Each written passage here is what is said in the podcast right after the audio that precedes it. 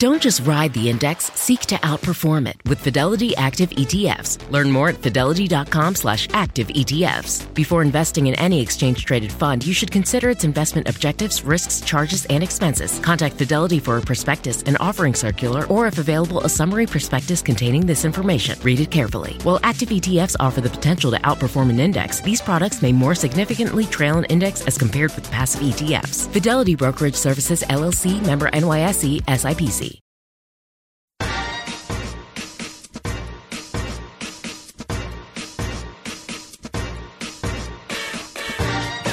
Hi, everyone. I'm Cheryl Butler, and you're listening to the Mighty Mommy's Quick and Dirty Tips podcast, which will help make your life as a parent a little bit easier and a lot more fun. Welcome. Today's episode is number 358 How to Make Sure Your Kids Don't Push Your Buttons, a topic most of us can always use a little refresher on. You're out in public and it happens. Your stomach gets tight and twists into a pretzel knot. Your cheeks get flushed and then turn flaming red. Your brow starts to sweat, your temple throbs, and by the time you're clenching your fist, you realize it's happening all over again. Your loving child is once again pushing your buttons. Not again, you tell yourself. You thought you had everything under control. That awesome pep talk you recently gave yourself is still ringing fresh in your mind. But even so, your little darling has once again manipulated you. And now you're losing control and having a mini breakdown in front of your child. Kids push our buttons for various reasons. They might be trying to get back at us for something we did, such as telling them no, they couldn't go play at their friend's house because they didn't get their homework assignment done the day before. Or they could simply be trying to get our attention, and they know that they can surely do that if they pester us and get us all worked up. Kids are born button pushers. Even the most well behaved kids have the ability to get their parents worked up, even the sweet and loving ones. When this happens, most of us tend to get to our breaking point and explode back at our kids. The other common result is we eventually just give in. They wear us down so much we just cave. While both of those might be the easier approach, in the long run, you will make life a lot better for your entire family if you don't give in and keep your composure. Mighty Mommy has been there, done that with her own eight kids. So, here are seven tips to help keep your calm on and not fall into that same old button pushing trap. Tip number one know why your kids like to make you upset. It's totally natural when your loving cherubs want to make you upset. One tried and true reason is that by aggravating you, they feel like they have some control. Even if they are sent to their room or given a timeout, the pleasure of seeing you lose it and fall apart is secretly gratifying to them. It might be backtalk or constant complaining or eye rolling, but whatever the behavior, nearly every parent will occasionally lose their temper with their kids. I know I sure have. So it's important to remember that every parent or caregiver will have their buttons pushed on occasion, or even a lot. And sometimes it's just a habit that your child has formed, and truthfully, it's happened because we parents allow it to. Hey, we're all human, both parent and child. So don't feel isolated like it's only happening in your family because you know what? It's not. It's completely normal. Tip number two pre plan your strategy. The best time to become equipped with the tools to dismantle your little button pusher is when everything is going well. While you are calm, think about rationally uh, what caused your child to go into button pushing mode to begin with. Figure out if there is a way for you to hand over some power to her or him which is usually offering her or him some choices so that they feel that they have some control. For example, when my daughter was in elementary school, she would always get off the bus and run into the house asking for playdates every single day.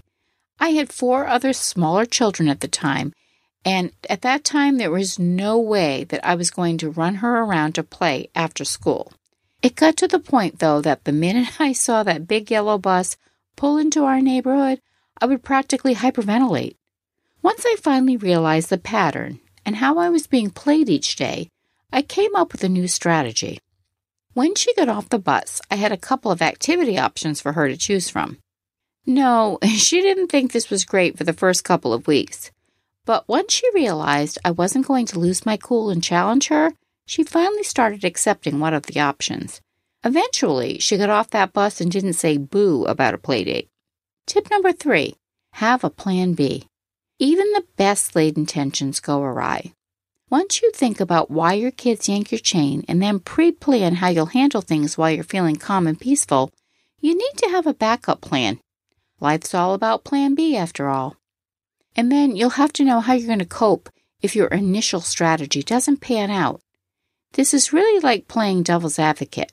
For instance, if you're going to talk to your child about something emotional like a curfew or taking away privileges for not doing homework, hey, be prepared for when that child does not react the way you want them to.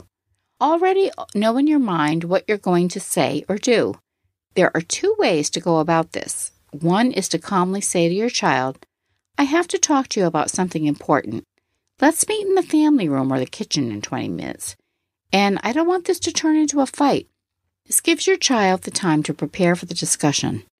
Also, during that time, you can decide what you're going to do if your child starts to argue. The most obvious thing is to tell your child, hey, I don't want to be talked to this way. I don't like being treated like this. And then leave the room. When you walk away, you take your power with you. Parents who are mentally prepared for how they're going to act when your children react have a much greater chance of not losing their temper. Tip number four learn how to self soothe. One of the best tips I ever received was from our pediatrician. She was very matter of fact, and she said to me, Cheryl, when life's got you down, you have one person you can count on, and you know who that is? That's you. When you're talking about parents calming down, we're talking about self soothing. In other words, they soothe themselves by managing their own thoughts, not by controlling the environment around them. So when your child is challenging your authority, what you're thinking will be critical to how you'll respond. So don't go off the deep end and think that your kid's behavior isn't fair. Instead, talk to yourself. I know my kid is pushing my buttons for the 100th time, but I am not alone. Lots of other parents have gone through this too. I can handle this. This is not a reflection of my parenting skills. If you're thinking, this behavior isn't fair, everybody thinks I'm a failed parent, other parents don't go through this, or are they repeating some other self defeating self talk like, things are sure to escalate? But when you're thinking, hey, I got this, I can handle this, this is a child misbehaving, not a reflection of my parenting skills. This too shall pass. I won't overreact. This is just childish behavior. How can I best handle this? What does this child need from me now? I used to have these conversations with myself out loud when necessary, and you know what? It always works. My best advice after going through these moments with eight kids is to remove yourself from the turmoil, count to 10, and give yourself a pep talk. Whatever's going on, whatever your child is doing, losing your temper is just not going to help.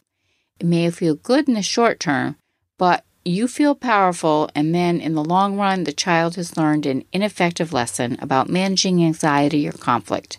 So don't do it. Tip number five give the child a chance to choose better behavior. If your child is having a meltdown and choosing poor behavior, don't judge in and point out what he or she is doing wrong.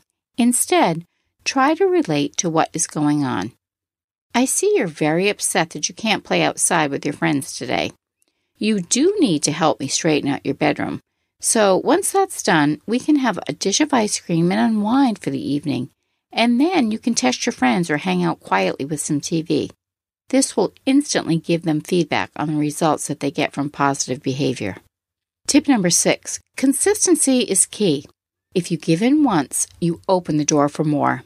It's hard short term to stand your ground, but if you don't, you'll make it 10 times harder for yourself as the kids learn that if they persist, they're going to win in the end. So stand your ground and remain consistent no matter what.